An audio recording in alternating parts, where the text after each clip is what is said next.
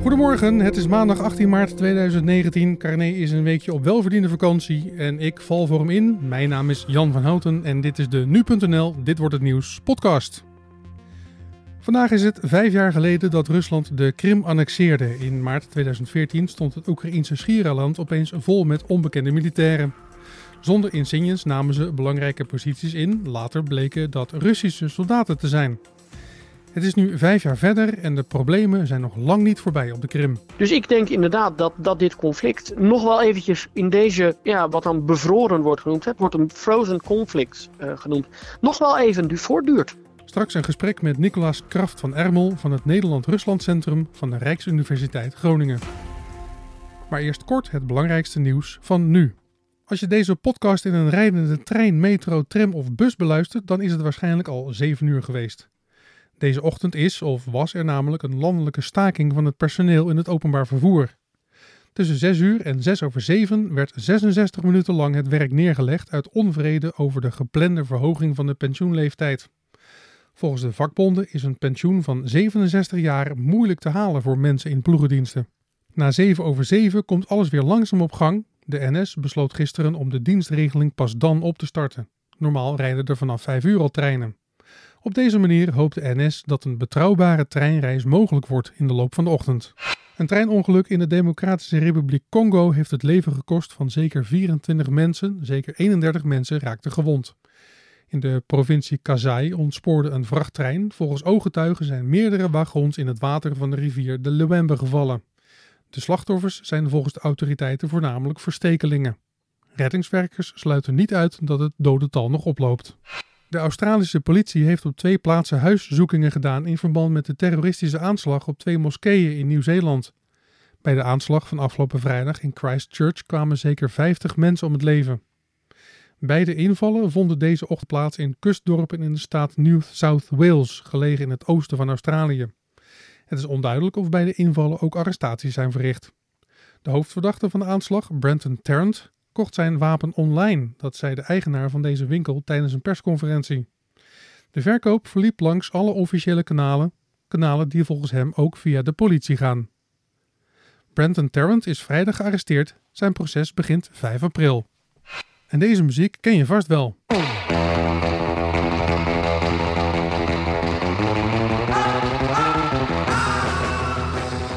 Het is het nummer Miserloo van Dick Dale, vooral bekend geworden door het gebruik in de film Pulp Fiction van regisseur Quentin Tarantino. Dick Dale, bijgenaamd The King of Surfguitar, is zaterdagavond overleden. Hij werd begin jaren zestig bekend door zijn snellere en agressieve manier van gitaarspelen. Het gevoel dat hij kreeg als hij aan het surfen was, probeerde hij in muziek om te zetten, zo zei hij.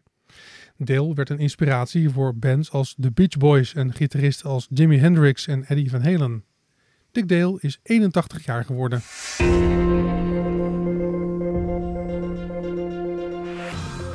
En dan nu ons grote verhaal, oftewel dit wordt het nieuws. Of eigenlijk, dit was het nieuws, vandaag precies vijf jaar geleden. Want op achttien maart tweeduizend veertien annexeerde Rusland de Krim. Opeens stond het schiereiland, onderdeel van Oekraïne, vol met onbekende soldaten. Niemand wist in het begin wie ze waren. Zonder insignes namen de militairen het vliegveld in en ook de belangrijkste basis van de Oekraïnse strijdkrachten werd overgenomen. Het bleken dus Russen te zijn. Op achttien april tweeduizend veertien voegde de Russische president Vladimir Poetin het gebied toe aan zijn eigen land, twee dagen na een referendum. Krim en Sevastopol возвращаются в родную гавань. De Krim en Sebastopol komen na een lange en zware reis eindelijk weer aan in de thuishaven, zo zei Poetin vijf jaar geleden tegen zijn aanhang op het Rode Plein. En vijf jaar later zitten de Russen er nog. Wat hebben ze met de Krim gedaan en hoe staat het er nu voor? Daarover is in de studio nu punt n l-redacteur Matthijs Lelou aangeschoven. Hij praat met Nicolaas Kraft van Ermel van het Nederland-Rusland Centrum van de Rijksuniversiteit Groningen. Hoe staat het nu voor op de, op de Krim? Uh, nou ja, de, kijk, er zijn twee situaties van belang. Je hebt een, een, een, een feitelijke situatie. Hè? Rusland heeft de Krim geannexeerd en de Krim wordt effectief bestuurd als een deel van Rusland. Uh, de, de praktijk daarvan is dat het eigenlijk Rusland heel veel geld kost om, om dat gebied te, te besturen. Uh, en de praktijk is dat Oekraïne uh, het er niet meer over te zeggen heeft. De andere praktijk is natuurlijk een uh, juridische uh, realiteit. En in de juridische realiteit is het zo dat de Krim eigenlijk nog altijd onderdeel is van uh, Oekraïne. Uh, want uitgezonderd Rusland erkent niemand dat de Krim onderdeel is van Uh, uh, van Rusland. Nee. En, en wat is dan, want, want dat is dus uh, economisch is het niet zo'n heel winstgevend gebied uh, op het moment. Wat is dan de waarde van de Krim voor Rusland? Tweedelig. Uh, symbolische waarde. De Krim is, uh, he, zo stelt het Kremlin het voor, uh, onderdeel van het Heilig Rusland. Uh, het is een van de gebieden waar Rusland zijn bakermat vindt. Uh, het, het, het, het gebied van Rusland waar bijvoorbeeld ook het, uiteindelijk het, uh, het orthodoxe christendom binnen is gekomen. Die waarde heeft het. En je hebt de, de, de hele strategische waarde. Het is de enige Uh, warmwater marinehaven die Rusland heeft. Ja, en, en, en dan hebben we natuurlijk naast de Krim uh, hebben we ook nog uh, Donetsk en Luhansk. Uh, wat, wat, wat is er met die gebieden uh, aan de hand op het moment? Donetsk en Luhansk zijn uh, uh, twee regio's met daarin een, een, een, genoemd naar een, een, een centrumstad in het uh, zuidoosten van Oekraïne. En uh, dat zuidoosten van Oekraïne is, uh, ja, als je het, kijkt naar Oekraïne, een, een gebied dat een beetje, uh, het was, uh, de, de, de voertaal was uh, Russisch. Uh, de mensen daar voelen zich uh, slecht verweven met Oekraïne, in die zin dat ze niet het, het, het beeld van zichzelf hebben dat ze Oekraïners zijn. Ze zijn misschien Rus of ze beschouwen zichzelf misschien nog wel meer als Sovjetburger. En uh, ja, na wat er allemaal in tweeduizend veertien is gebeurd, en daar zit een hele aanloop aan, aan, aan vooraf, uh, aan polarisatie over uh, geschiedenis, over identiteit in Oekraïne. Uh, en dan krijg je dus ook nog de Russische interventie in het oosten van Oekraïne, want het is uh, Rusland geweest die uiteindelijk uh, demonstraties daar heeft uh, ontketend. En die separatistische beweging uh, die daar zit, uh, heeft uh, ja, in feite het leven in heeft geblazen. Uh, en daar zijn dus twee uh, zelfstandige republieken uh, uitgeroepen. De Volksrepubliek Donetsk en de Volksrepubliek uh, uh, Lugansk. En uh, die besturen effectief een deel van uh, die bewuste regio's van Oekraïne. En er loopt dus een frontlijn doorheen waar een soort van ja, gewapende wapenstilstand is. Dus er wordt ze af en toe heen en weer geschoten. Uh, en uh, dat is effectief wat daar gaande is. Ik heb gelezen dat de deskundige het beschreef als een soort loopgravenoorlog daar in het, uh, in het oosten van de Oekraïne. Kun je daar inkomen in die beschrijving? Ja, dat is wel in feite, je hebt een vrij stationaire frontlijn, dus dan, dan wat je dan gaat doen is, dan ga je uh, uh, nou ja, verdedigingswerken langs die grens uh, optrekken in, in, en dan krijg je al snel uh, loopgraafachtige dingen of nou ja, uh, dingen met tijdelijke betonnen constructies, dat soort dingen. Dat, dat is wel een uh, vrij accurate beschrijving. Ja, en, en, en hoe, hoe uh, groot is nou de, de, de militaire steun die Rusland aan die uh, separatisten geeft? Nou, dat is dus heel weinig over te zeggen, want Rusland doet dat in het geniep. Hè? Dus de Russische militairen die daarheen worden gestuurd, die, uh, die, die moeten hun, uh, uh, hun, hun Russische eenheidstekens, uh, dus uh, van de Russische eenheden waar ze in zitten, moeten ze van hun uniformen afhalen. Uh, het wordt allemaal zo gedaan dat Rusland altijd kan ontkennen dat het hun mensen zijn, hoewel het hun mensen zijn. Het doet een beetje denken aan uh, hoe in, in tweeduizend veertien opeens ook uh, allerlei mensen in uniformen zonder uh, daarop emblemen en zo verschenen op de Krim. Exact, exact. Ook daar weer om te kunnen ontkennen dat het Russische militairen waren. En, en, en nou even terug naar Uh, uh, Eigenlijk de, de, de brede situatie in Oekraïne. Daar komen uh, eind deze maand komen daar presidentsverkiezingen aan. Ik kan me voorstellen dat uh, de Krim en het, het nog lopende conflict in Oost-Oekraïne daar uh, uitgebreid worden behandeld. Hoe, hoe staat de Oekraïense politiek daar nou eigenlijk in? Nou, dat is dus uh, het Oekraïense politieke uh, uh, landschap is eigenlijk heel raar. Het, het, kijk, voor tweeduizend veertien was het heel makkelijk. Um, dat, dat Oekraïnse politieke landschap, dat bestond uit een aantal uh, spelers. En die, uh, die zijn op een of andere manier allemaal wel verweven met uh, de elite van rijke oligarchen, die het daadwerkelijk voor het zeggen heeft in Oekraïne. En een deel daarvan uh, hing wat meer naar het westen. Een deel daarvan ja, had niet zoveel beeld van hoe dat moest. En een deel daarvan van, dat hing, naar het, na, hing naar, naar het oosten, naar Rusland. Maar ja, wat is er nu gebeurd? Met de weg, het wegnemen van de Krim, het wegnemen van grote delen van Donetsk en Luhansk, hè, effectief maken die geen deel meer uit van Oekraïne en stemmen die dus ook niet meer mee in Oekraïnse verkiezingen. En, en, en dat was dan juist de, de, de machtsbasis voor die, voor die pro-Russische politici dan? Exact. Dus die hebben uh, veel minder uh, daadwerkelijk electoraal uh, in de melk te brokkelen. En, en, en hoe zit dat dan? Want ik, ik, ik kan me voorstellen dat dan de, de niet-pro-Russische partijen in Oekraïne, dat die uh, de Krim en, en, en, en uh, Donetsk en Lugansk graag terug zouden hebben uh, als Oekraïne. Uh, wat, wat, wat, wat voor plannen uh, hebben zij in die richting? Is daar al iets over bekendgemaakt? Uh, jawel. Kijk, het punt is, uh, geen enkele... Eigenlijk welke politieke partij er ook uh, het voor het zeggen zal gaan krijgen. Dan moet je, moeten we ons realiseren dat Oekraïne eigenlijk geen politieke partijen heeft zoals wij die hebben. Die voor bepaalde interesses, belangen op basis van ideologie opkomen. Dat, dat, dat bestaat niet in Oekraïne. Het, het gaat allemaal om bewegingen, partijen die door uh, oligarchen met hun eigen, met name economische interesses... Uh, Uh, uh, daar komen die partijen in feite voorop, maar ze verkopen het natuurlijk alsof ze uh, opkomen voor de belangen van Oekraïne, uh, et cetera.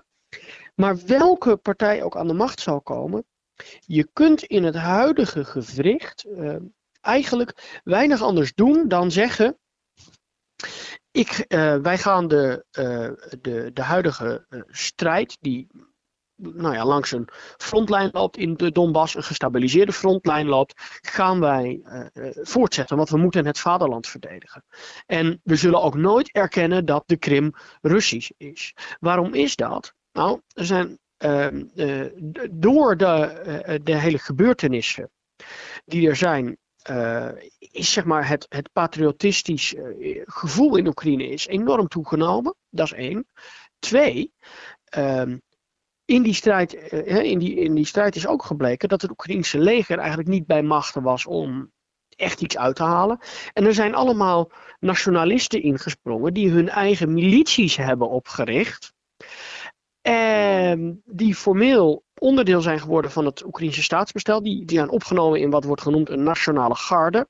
Maar ja, u kunt zich wel misschien wel indenken wat er gebeurt als opeens een, een, een machthebber gaat zeggen, oh by the way, die claim op de Krim, nou...